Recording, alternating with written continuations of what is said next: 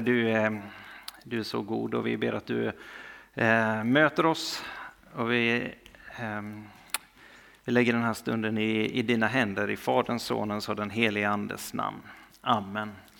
Vi ska få läsa julevangeliet tillsammans från eh, Lukas evangeliet kapitel 2, vers 1-20.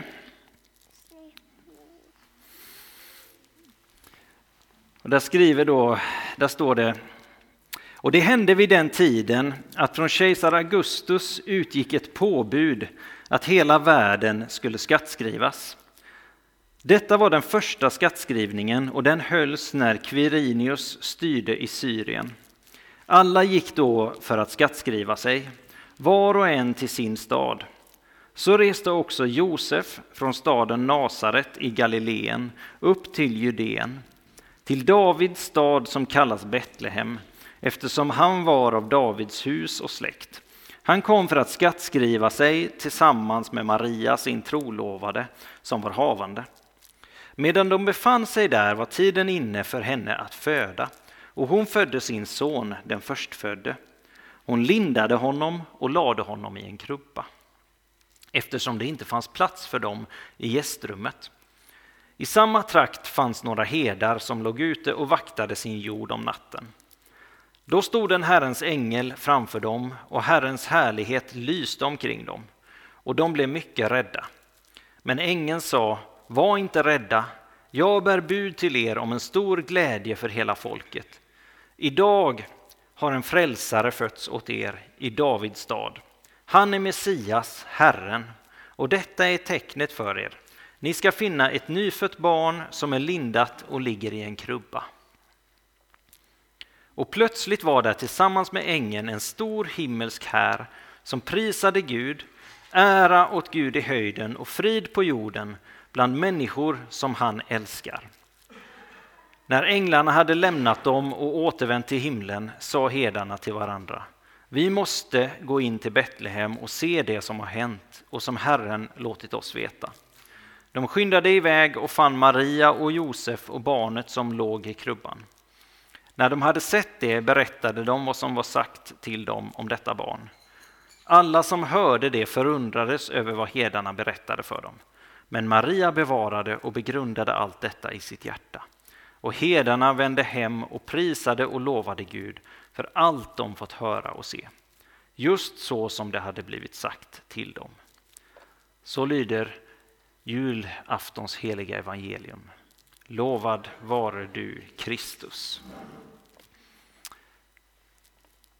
Så Maria och Josef, de har ju rest en lång väg och de kommer fram här. Eh, det är dags för Maria att föda. Och vem är det som föds? Jo, men vi har ju sagt det flera gånger här idag att eh, det är ju, det är ju Jesus. Det är ju Jesus som föds och det är, det, det är därför vi firar jul och, eh, och det är vi mycket väl medvetna om. Eh, men det är också honom som eh, Gabriel kommer och talar med Maria om i kapitel 1 när hon säger till, honom att, eh, säger till henne att du ska bli gravid. Du ska föda en son. Och det är ju inte vilken son som helst, utan det är ju en väldigt, väldigt speciell son och han ska födas på ett väldigt unikt och speciellt sätt. För Gabriel säger att han ska bli stor och kallas den högste son och Herren Gud ska ge honom hans fader Davids tron. Han ska vara kung över Jakobs hus för evigt och hans rike ska aldrig ta slut. Kan vi förstå storheten i det som Gabriel säger här till Maria? Att han ska bli stor och kallas den högste son och han ska ge honom Davids tron och hans rike ska aldrig ta slut. Maria som får både möta en ängel, ängeln Gabriel, en, ett sändebud från himlen. Hon blir helt förbluffad både utav det, skräckslagen, men också det här budskapet att ängeln kommer och säger till henne att hon är den benådade och hon ska få ta emot detta.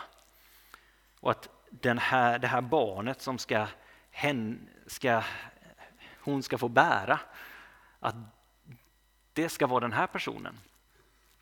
Helt förbluffad så säger hon då, svarar hon ängeln och säger hur ska det här hända? Hur ska det ske? Jag med mig? Hur, hur ska något sånt här kunna hända? Jag har ju aldrig haft någon man. Och det är det först praktiska. Liksom, hur, hur, ska det kunna hända? Men överhuvudtaget, hur ska det kunna hända? Att, att något sånt här, oavsett praktiskt eller inte praktiskt, liksom, hur ska det kunna ske att Guds son, den vars rike aldrig ska ta slut, att det ska kunna komma här? Och Gabriel svarar den helige ande, det är genom den helige ande som det kan ske. Genom den helige ande, han ska komma över dig. Och den högstes kraft ska vila över dig.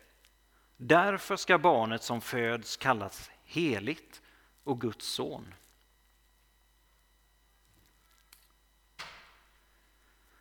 Wow! Och det här, den utlovade sonen, det är, det är han som föds, det är han som ligger ja, inte här, men det, det, är han som vi talar om och, och, firar idag. Det är han som vi har fått bjudas in i relation till, som har, har brutit in i historien och som, som eh, har förändrat hela historien. Han som läggs i krubban, ett litet barn som är, är kung och hans rike ska aldrig någonsin ta slut och som änglarna sjunger och prisar att han är frälsare. Han är Messias. Han är helig och Guds son och där ligger han i en krubba. När Guds son föds in i världen så händer någonting som gör att världen är inte densamma efter det. Det är inte samma plats efter att Jesus har fötts fram och, och lagts i den här eh, krubban bland djuren som vi, vi fick bära fram här förut. Och samtidigt så är det på ett så fördolt sätt att hela världen nästan håller på att missa det. Ängla, eller hedarna som ligger ute och vallar fåren mitt i natten, de får, får ju änglabesök och får, ja, de kan inte undgå att missa det för att de helt överrumplas av himlen. Och ofta kanske vi önskar att det skulle vara så att att Guds son faktiskt har kommit in i världen, att han är den han säger att han är, den Bibeln talar om att han är, att han faktiskt lever idag. Vi önskar ju kanske att hela världen skulle få det typen av änglabesök och att jag själv skulle få den typ av uppenbarelse varje dag.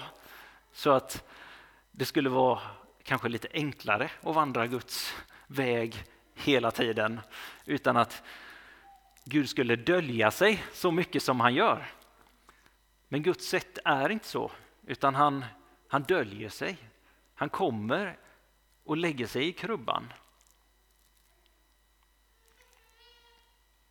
Sen stannar inte Jesus i krubban hela sitt liv. Men han går heller inte in och sätter sig på Herodes tron och säger nu är jag här. Se alla,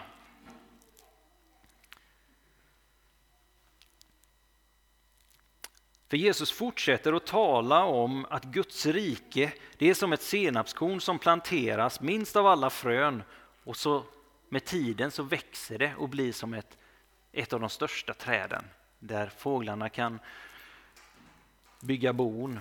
Eller som en surdeg som knådas in i degen. Det börjar som någonting litet men ju mer det får bearbetas desto, desto mer får det genomsyra helheten. Jesus föds in i världen långt från palatsen, långt från finrummen och den här världens kungar och ledare. Det är bland, bland djuren och det är bland hedar.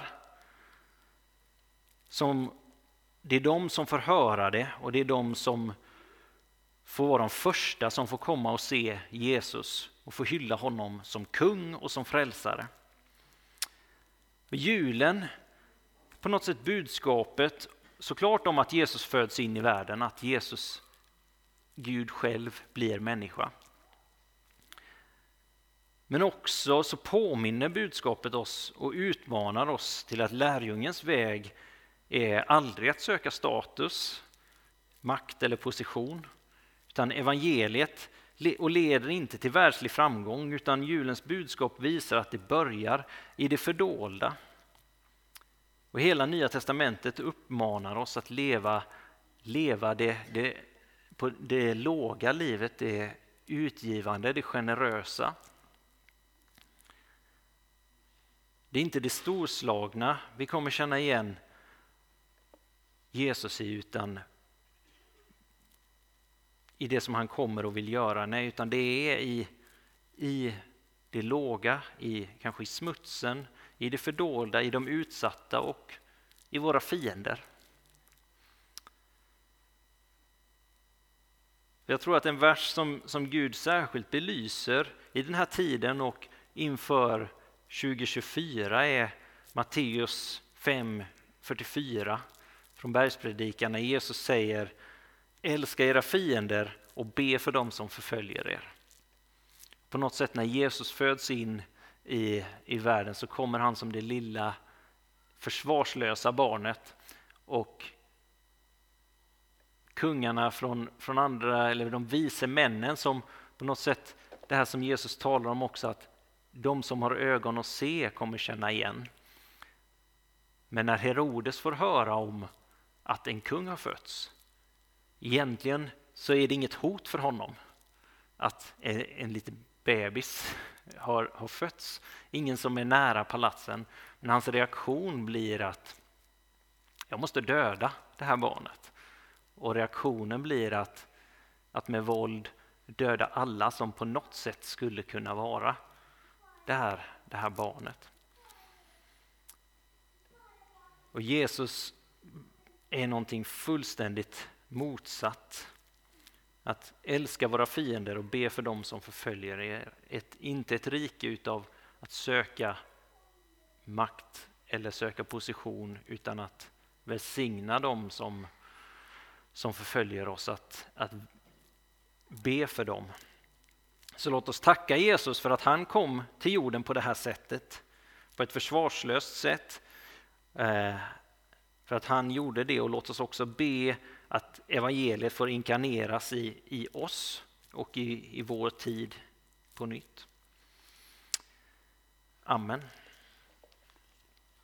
Herre, vi tackar dig för att du, du är vår frälsare. Vi tackar dig för att du leder oss på din väg. Vi tackar dig för att du är så förunderlig, Herre. Vi tackar dig för att eh, du vill låta oss se vad du gör och hur du gör det. Vi tackar dig, Herre, än en gång för att du för 2000 år sedan kom som ett litet spädbarn, Herre. Och vi ber, Herre, om ny uppenbarelse om vad det faktiskt innebär för oss och våra liv och, och för den här världens skull. Vi ärar dig och prisar dig. I Jesu namn. Amen.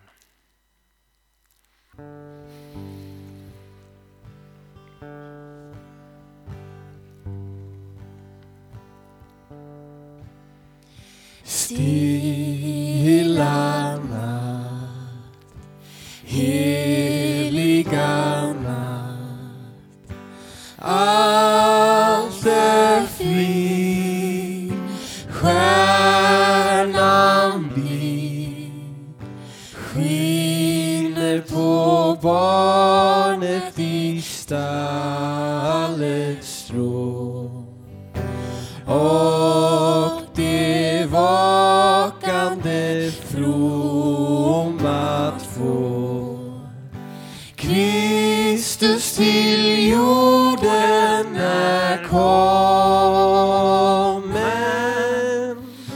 oss är en frälsare född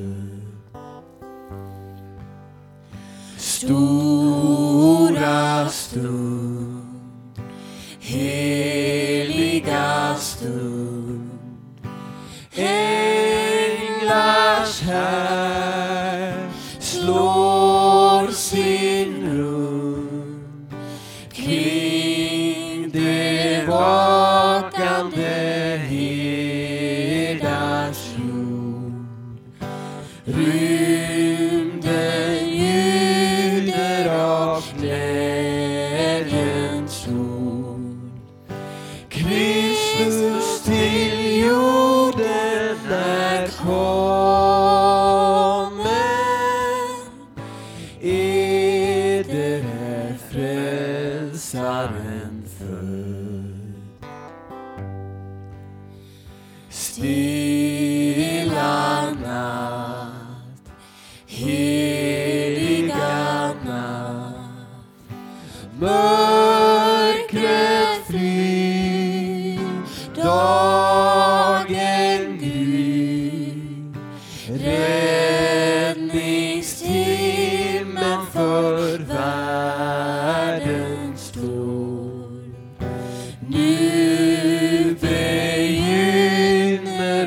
vårt jubelår. Kristus till